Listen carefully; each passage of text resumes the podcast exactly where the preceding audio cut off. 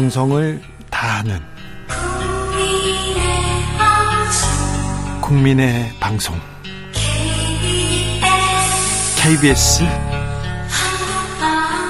주진우 라이브 그냥 그렇다고요. 정치 피로, 사건 사고로 인한 피로, 고달픈 일상에서 오는 피로. 오늘 시사하셨습니까? 경험해 보세요. 들은 날과 안 들은 날의 차이. 여러분의 피로를 날려줄 저녁 한 끼 시사. 추진우 라이브.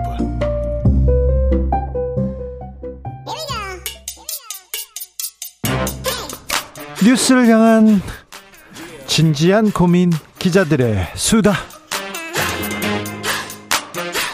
라이브 기자실을 찾은 오늘의 기자는 미디어 오늘 정철운 기자입니다. 어서 오세요. 안녕하세요. 네. 기운이 없어요? 아, 늘 기운은 없는 편입니다. 네, 알겠어요. 뭘 탐구하고 계십니까? 아, 어제 오늘 그 방사능 오염수 방류와 관련된 네. 보도를 좀 보고 있는데요. 네. 어, 어제 KBS랑 MBC가 메인 뉴스에서 집중 보도를 합니다. 이번에 아니, 대해서. 일본 방사능 오염수 방류 이거 집중 보도해야죠. 네, 머리 기사 큰 사건이기 맞죠? 때문에. 네. 어, 그러자 여당에서 공영방송을 향해 국민의 막연한 불안감을 부추기는 선동 세력이다 이런 주장을 하고 누가 나섰습니다. 그랬어요? 누가? 어, 박대출 국민의힘 정책위 의장인데요. 선동인지 아닌지 국민들 우리 국민들의 수준이 있어 아, 다 알아요.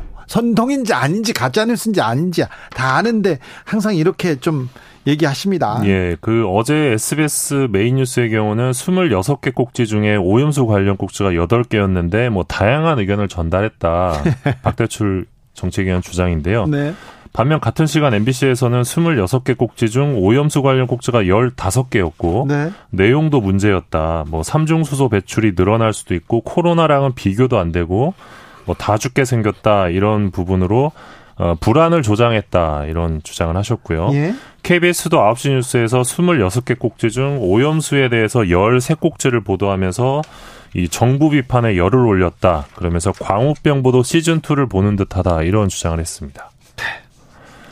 어 근데 이게 과연 선동이라고 볼 수 있을지는 좀 의문인데 MBC 네. 보도를 보면 이 정부 입장에서는 이 방류된 오염수가 10년 뒤에나 우리 연안에 도착할 것으로 보고 있지만 어, 일본 태평양 우리나라를 오가는 어류, 선박, 복잡한 먹이 사슬을 감안하면 안전한 10년이란 의미가 없다. 이게 이제 MBC 보도 내용이었고요. 네. 어, KBS는 소비 심리가 움츠러들면서 피해를 보게 된 어민과 상인 지원해야 한다는 의견이 나온다. 코로나 때처럼 손실보상 방식 거론되는데 정부가 난색을 보이고 있다 이렇게 보도했거든요. KBS, MBC 뿐만 아니라 BBC, 뉴욕타임즈, 워싱턴 포스트 뭐 많은 외신에서도 외신에서도 과학적 우려 있다. 이 이런 보도는 있었지 않습니까? 예, 맞습니다. 그리고 BBC, CNN, 뉴욕타임즈 같은 경우도 한국 정부가 오염수 방류를 지지했다 이런 보도를 하기도 했는데 네. 그래서 지금 야당에서는 이 국민의 입을 틀어막으려는 정부가 이 가짜 뉴스의 원천이다 이런 주장을 하고 있습니다. 네, 야당에서는 그렇게 얘기하고 예. 지금 여당에서는 야당이 지금 가짜 뉴스를 부추기고 있다, 괴담으로 선동하고 있다 이렇게 얘기하고 있습니다. 네. 어, 국민들께서 알아서 현명하게 판단하시리라고 믿습니다. 다 아시죠, 뭐. 자, 네. 신문은 어떻습니까? 예, 오늘 일면 톱 모두 이제 오염수 방류 관련이었는데 그렇죠. 네. 어, 동아일보 사설을 좀 많이 주목을 했습니다. 네. 이, 이 원전수 원전 사고로 생긴 오염수의 해양 방류는 역사상 전례가 없는 일이다. 네. 그래서 아무리 공신력 있는 과학적 평가라도 그 불확실성에 기인한 불안을 해소하기는 쉽지 않다. 요게 이제 동아일보 사설이었는데 네. 어, 우리 정부의 대응에도 미흡한 대목이 많았다. 그간 오염수 방류가 과학적으로 안전하다고만 할 뿐 다른 의견에 대해서는 괴담이나 선동이라고 일축하게 바빴다. 이렇게 동아일보가 정부를 비판했습니다. 네. 어, 정부 입장에서 보면 이 동아일보도 이 어, 떻게 보면 이 선동하는 네. 어, 선동 세력 어, 이 셈인데요. 네, 이동관 네, 위원장 네, 후배들이요. 그리고 이제 경향신문도 어, 이런 사태가 오기까지 한 번도 일본 정부를 만류하거나 항의하지 않은 윤석열 정부 책임을 묻지 않을 수 없다 이렇게 비판을 했고요. 그러니까요. 우리 한... 우려가 있다. 이 바다에 버리면 안 된다. 인류한테 예. 그러면 안 된다. 역사한테 환경한테 그러면 안 된다. 이런 얘기는 했어야 되는 거 아닌가 예. 그런 생각해 봅니다. 한국일보도 이 정부가 과학적 대응만을 강조하고 있는데 그렇다고 해서 불안감이 사라지는 게 아니다라고 지적을 했습니다. 음. 아, 반면에 어 조선일보 어, 논조가 좀 눈에 띄었는데요. 네. 조선일보는 일면부터 오염수의 과학적인 안전성을 강조했습니다. 네. 어, 오염수의 삼중수소 농도가 위험 기준치 크게 밑돈다. 이 도쿄 전력의 설명을 전하면서 어, 도쿄 전력이 앞으로 모니터를 열심히 할 거다. 뭐 그런 입장을 그, 전했고요. 그런 조선일보에서 지금 도쿄 전력 얘기했는데 도쿄 전력을 20여 년간 다니던 후쿠시마 원전 사고 있었을 때도 도쿄 전력에 근무했던 한 전 어, 직원이 아 도쿄 도쿄 전력 믿을 수 없다 매일 사고 나고 이거 감당할 수 있는 능력 안 된다 이런 또 얘기도 경향신문에 전했더라고요. 저는 그 기사가 굉장히 기억에 남더라고요. 예, 그리고 조선일보는 사설에서 이 후쿠시마 방류수가 우리보다 먼저 도달하는 미국, 캐나다에서는 어떤 괴담도 없다. 그들은 바보가 아니다 이런 주장을 하기도 했고요. 네. 일부 그럼, 네. 네. 일부 소비자들이 수산물을 기피하는 것은 이 국회를 장악한 민주당과 TV 방송들이 수산물을 먹으면 방사능에 오염된다는 식의 주장을 아, 매일 하기 때문이다 이런 주장을 하기도 했습니다. 아, 그렇습니까? 그러니까 KBS, MBC 때문에 네. 이렇게 어, 국민들이 걱정을 하고 있다 이런 취지인 거죠. 네. 네. KBS하고 MBC에서 일어나는 최근에 일어나는 일이 다 이런 그 생각에서 기인한 건가요? 네. 그래서 이제 뭐 KBS, MBC가 이제 경영진이 교체가 되고 하면 네. 최근에 이제 논란이 되고 있는 그 유튜브 홍보 영상 있잖아요. 네네. 1600만 조회수를 네네. 돌파한. 네. 그 유튜브 영상에 담긴 콘텐츠가 그대로 공영방송 보도로 전파되는 거 아니냐 이런 네. 우려도 나오고 있습니다. 그럴 가능성이 높죠. KBS는 어떻게 된답니까?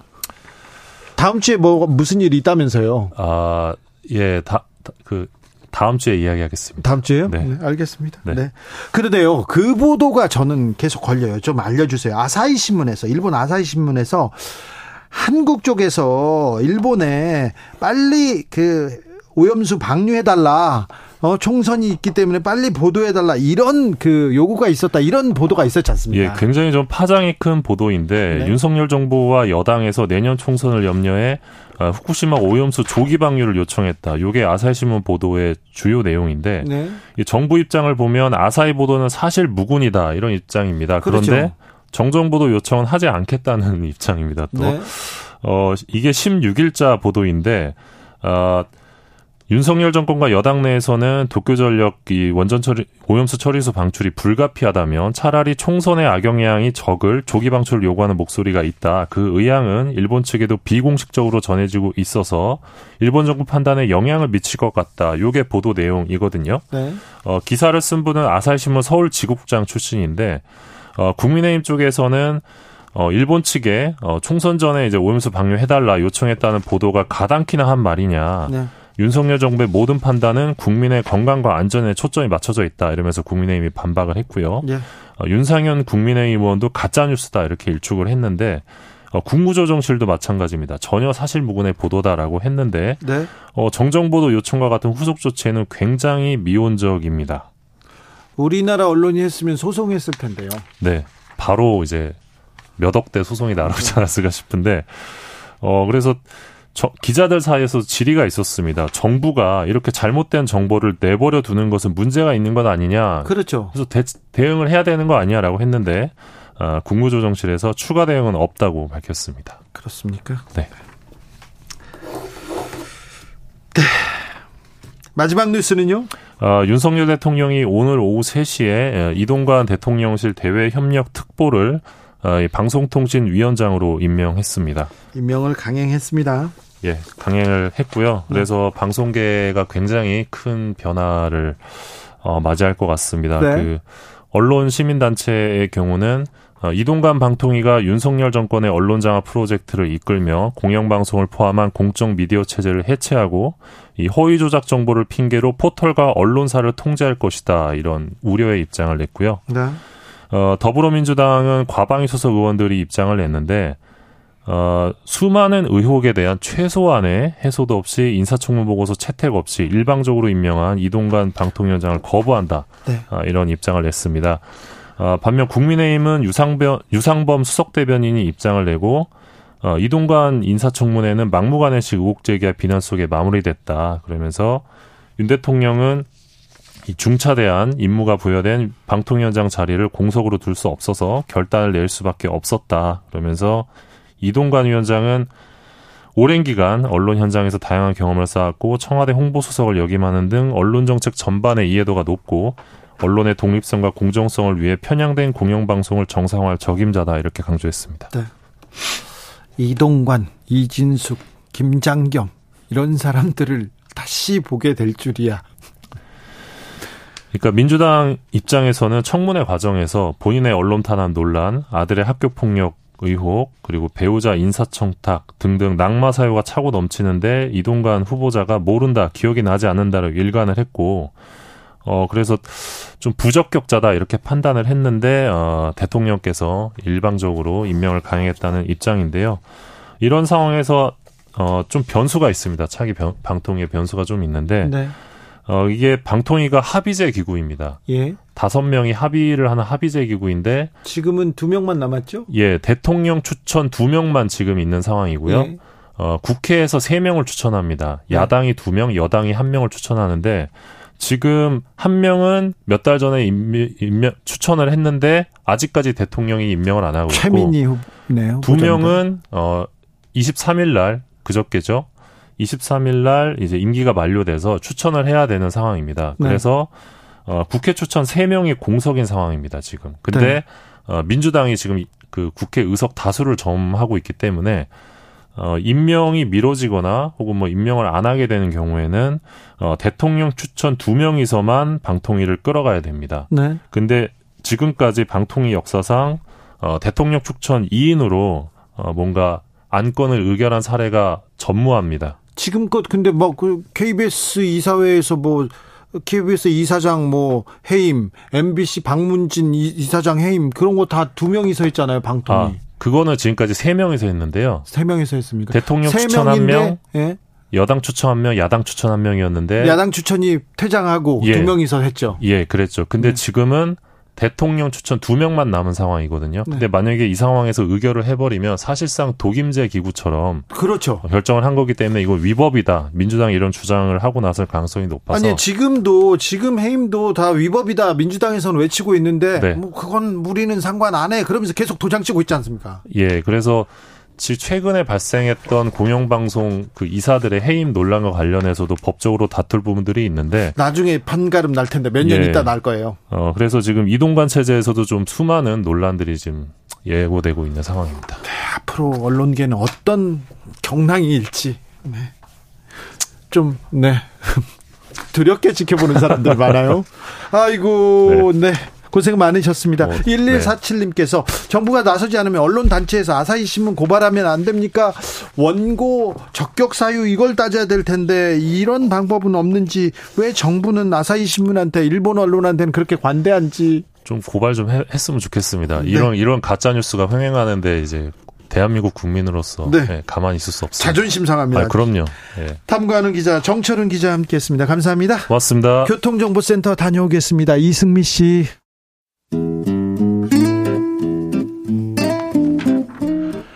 현실의 불이 꺼지고 영화의 막이 오릅니다. 영화보다 더 영화 같은 현실 시작합니다. 라이너의 시사회. 영화 전문 유튜버 라이너 어서 오세요. 예, 안녕하세요. 오늘은 어떤 얘기 해 볼까요? 예, 요즘 미국에서 재개봉한 네. 박찬욱 감독의 작품 올드보이가 흥행을 하고 있다는 소식입니다. 오, 반갑습니다. 올드보이.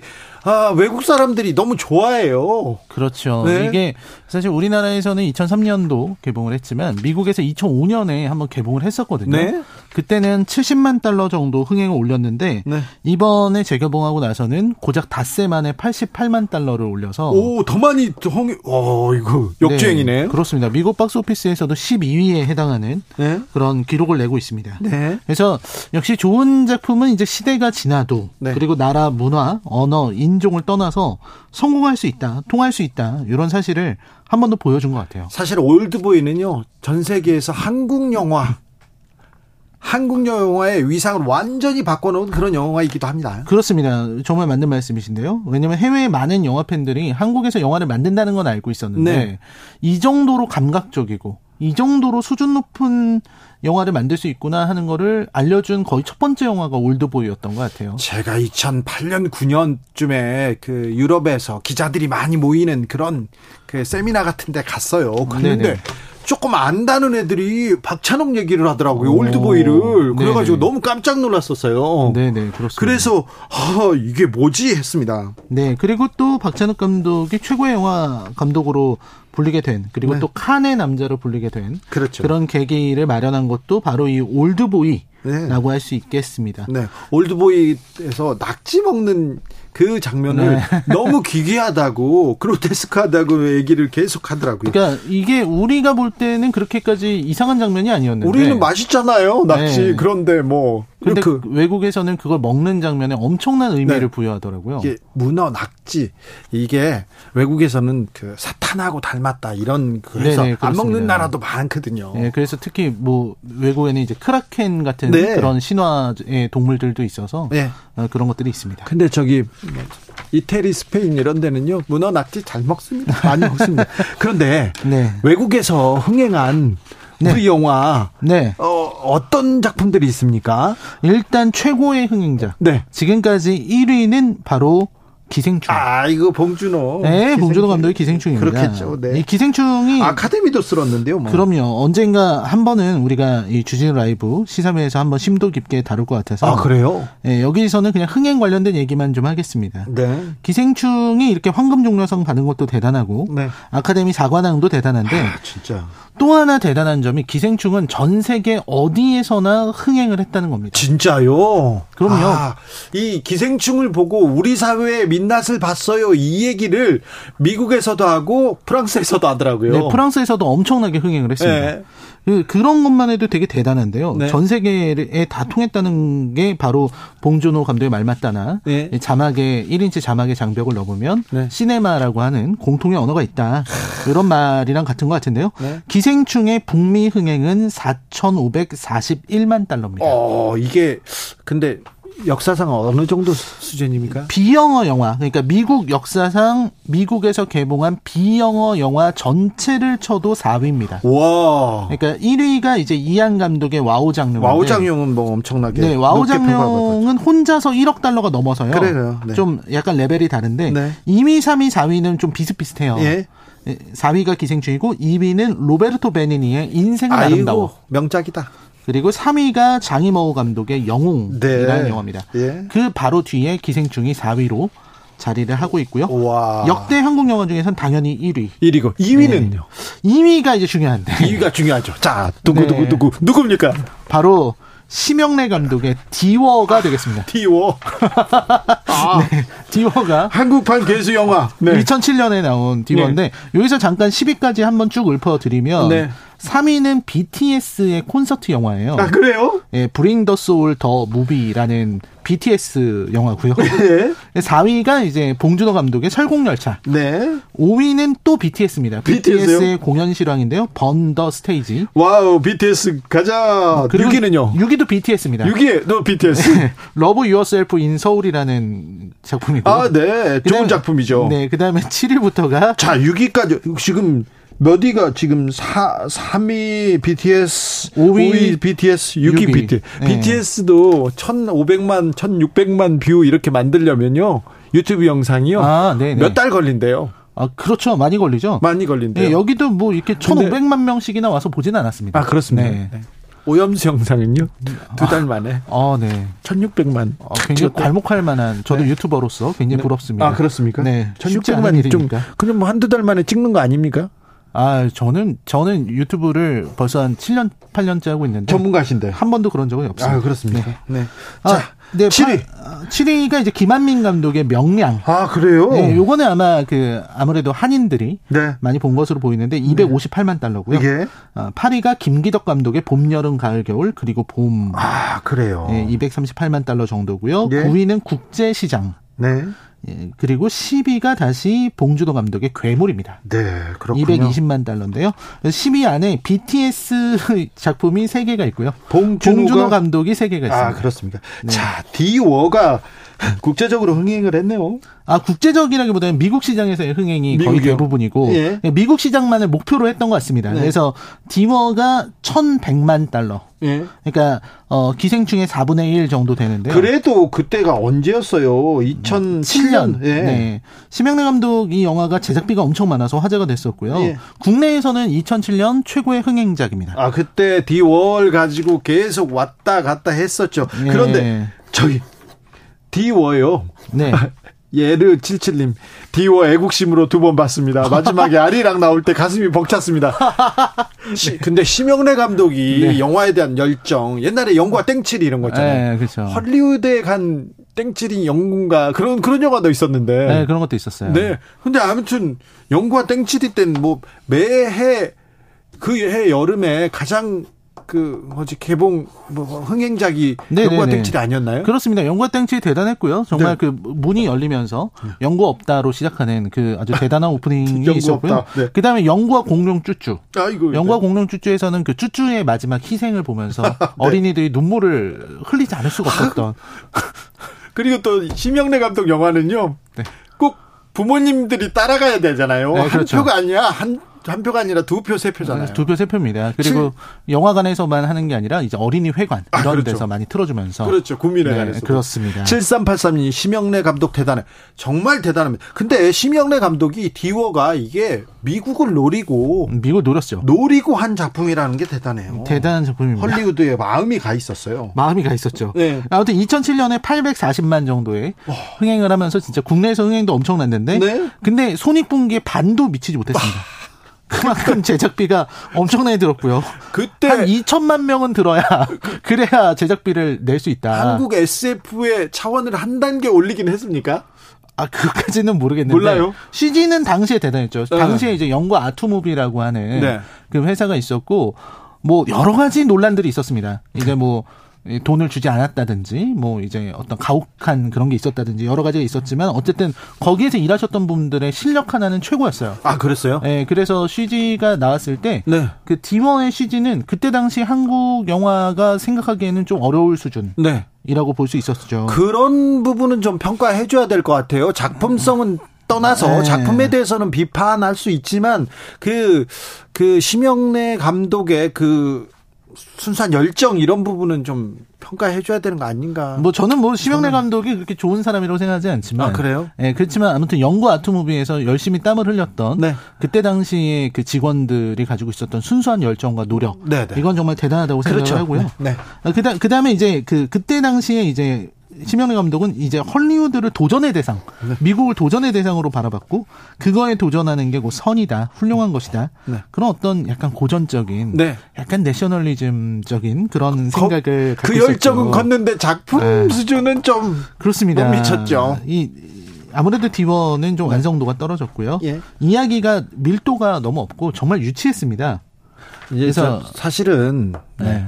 사실은 뭐 그렇죠. 네. 네. 그래서 뭐 감정 전달이 잘 안 됐고요. 서사도 뭔가 진행이 이상해서 사실 무슨 내용인지 잘 모르겠는 그런 이야기가 되게 많았었습니다. 연기도 좀 이상했고 촬영도 좀 날림이 아니었냐. 네, 영화 평론가와 또 네. 관객들이 대표적으로 격돌해가지고 아, 격돌했었죠. 토론했던 그런 영화이기도 했습니다. 많은 네. 많은 논쟁적 논쟁을 던져준 작품이었어요. 네, 그렇죠. 아무튼 항, 항상 있는 일이죠. 아 그렇습니까? 네. 네. 아무튼 아 디오 참 흥행에서는 실패했지만 많은 논쟁을 낳았습니다. 이것도 뭐 이것도 또 또 다른 또 또 다른 성공이라고 볼 수도 있죠. 네, 하지만 뭐 어쨌든 지금 돌아와서 보면 네. 심영래 감독의 도전 자체는 네. 의미가 있다고 볼 수 있겠지만 예. 어쨌든 심영래 감독이 했던 이야기나 주장은 좀 잘 틀렸다는 게 증명이 됐습니다. 네. 백분 토론에서 당시에 심형래 디워 어떻게 볼 네. 것인가 이런 얘기 네. 나왔고 네. 진중권 씨가 이 문제로 호되게 막 비판하는 거 봤는데. 네네네. 네. 그때 그 유명한 데우스 엑스 마키나라는 발언이 대중적으로 유명해졌었죠. 아, 그래요? 네.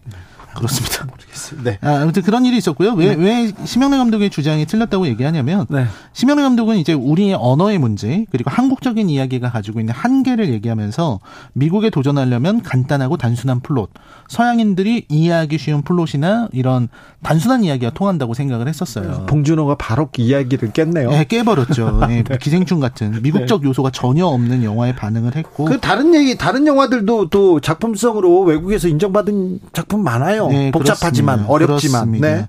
그래서 결국 중요한 건 영화의 완성도, 그 네. 그 너머에 있는 시네마의 힘인데 그 힘을 믿지 못하고 그저 CG만으로 뭔가 해보려고 했었던 네. 심영래 감독은 실패를 했습니다. 질문이 있습니다. 네. 홍상수 감독 영화는 굉장히 외국에서 호평받잖아요. 네, 그렇죠. 왜 그래요? 홍상수 감독 영화 특히 프랑스 같은 데서 많은 평가를 매니아 받았죠. 있어요. 네. 네. 작가주의 영화에 반응을 하는 것이죠. 그래요? 예, 그런 어떤 예술이라든지 네. 이런 부분에 되게 많이 반응하고 네. 홍상수 감독 영화가 일단 그냥 보면 네. 그 그냥 소주 냄새 나는 이런 어떤 약간 어, 좀 뭐라고 할까요? 빈 깡통 같은 지식인들의 이런 넋두리 같은 대사들. 네. 이런 게 막 주고받으니까 이게 무슨 재미지? 지루한데? 이런 생각이 많이 드는데, 그거를 조금 더 이제 영화 예술적인 관점에서 보면은 좀 좋은 작품, 어떤 네. 작가주의적인 작품이라고 할 수 있고요. 우리가 못 보는 뭐가 있나 이런 생각을 가끔 하게 돼요. 네, 그래서 그 우리나라의 가장 유명한 영화 평론지라고 할 수 있는 시내 21에서도 거의 매년 홍상수 영화가 10위 안에 항상 들어와 있습니다. 아, 그래요? 네, 거의 매년이죠. 네. 네. 이게, 이게, 대중분들은 이제 그게 도대체 무슨 소린가 네. 할 텐데 아무튼 영화를 좋아하는 사람들, 시네필이라는 사람들은 홍상수 영화를 좋아하는 편입니다. 네. 네. 그리고 또 어떤 영화가 또 평가받습니까? 네, 평가받는 영화 중에 한 가지를 더 말씀을 드리자면은 네. 봄, 여름, 가을, 겨울 그리고 봄이라는 영화입니다. 김기덕 감독 작품입니다. 네, 김기덕 감독 얼마 전에 어, 네. 그 돌아가신 분이죠. 네, 네. 이 감독 개인에 대한 논란이 분명히 있습니다. 분명히 있죠. 뭐 네. 성추문 관련된 논란도 네. 있고 김기덕이라는 사람 자체가 그 전부터 여러 가지 문제를 일으켰다. 뭐 이런 얘기들을 받고는 있지만 예. 그 김기덕이라는 사람을 떠나서 영화를 보자면 김기덕 감독의 최고 작품이라고 할 수 있는 작품이 바로 이 봄, 여름, 가을, 겨울 그리고 봄이라는 작품이죠. 그래서 이 작품은 그 김기덕 작품 감독 스타일의 어떤 날것스러운 연출 이게 예. 좀 가장 적다는 얘기가 나오고요. 그리고 불교적 세계관을 드러내서 불교를 이렇게 잘 연출할 수 있는 감독이다. 이런 게 표현된 작품이었습니다. 그리고 무엇보다 재밌는 거는 우리나라에서는 이 김기덕의 봄, 여름, 가을, 겨울 그리고 봄이 거의 흥행을 하지 못했습니다. 아, 우리나라에서는 알려지지도 않았어요? 알려지지도 않았는데 네. 근데 미국에서 정말 몇 개 없는 관에서 홍보도 없이 개봉을 했는데 238만 달러라는 아주 상당한 수익을 거 뒀거든요. 예, 그때 당시에 한국 영화에서는 아마 최고 기록이었어요. 아, 그래요? 그때는 디워라든지 이런 게 나오기 전이었기 아, 때문에. 예. 네, 그래서 그때 당시에 최고 기록을 세웠던 작품이고요. 그런 부분에서 어떤 면에서는 미국이라는 곳이야말로 정말 이런 다양한 영화들을 받아들일 수 있는 그런 시장이구나 이런 생각이 들기도 합니다. 독립 영화가 우리나라에서도 계속 이렇게 만들어지고 어, 많은 관심을 좀 받았으면 좋겠다 이런 생각을 하는데 점점 음. 독립 영화가 설 자리는 없다 이런 얘기는 나와요. 그렇죠. 독립 영화나 예술 영화가 점점 이제 관객들에게 외면을 받고 있고 네. 또그 이유로 거론되는 것이 이제 영화관 티켓 가격의 상승이라고도 네. 볼 수가 있겠는데 CJ는 롯데 시네마는 음. 무슨 짓을 한 건지 아 참. 안타깝습니다. 아, 그래도 매년 보석 같은 우리 좋은 작품들이 나옵니다. 영화 사랑해 주시면 좋겠어요. 아우, 독립, 다큐멘터리 영화도 좋은 작품 많, 많은데요. 한국 영화 세계화 계속 될까요? 네. 세계에서 계속 인정받을까요? 뭐 지금은 이제 한국 영화의 가능성을 믿어야 됩니다. 왜냐면 우리가 가진 영화의 힘, 오징어 게임뿐만이 아니라 작, 이런 여러 작품의 힘이 세계에 통할 수 있다는 것이 이미 증명이 됐거든요. 넷플릭스에서도요, 열기만 하면 흥행내요. 그러니까 지금 전 세계적으로 이렇게 전 세계에 통하는 영화를 만들 수 있는 나라가 미국 같은 나라를 제외하면은 우리나라 정도밖에 없어요. 없어요. 네. 네. 그러니까요. 대단한 일이죠. 네. 그래서 이런 가치를 지닌 한국 영화에 좀 더 관심을 주셨으면 좋겠습니다. 시사회 오늘은 우리 작품들 해외에서 인정받는 우리 작품 읽어봤습니다. 라이너 감사합니다. 감사합니다. 네, 저는 여기까지 하고요. 아, 내일 스페셜로 돌아오겠습니다. 주진우였습니다.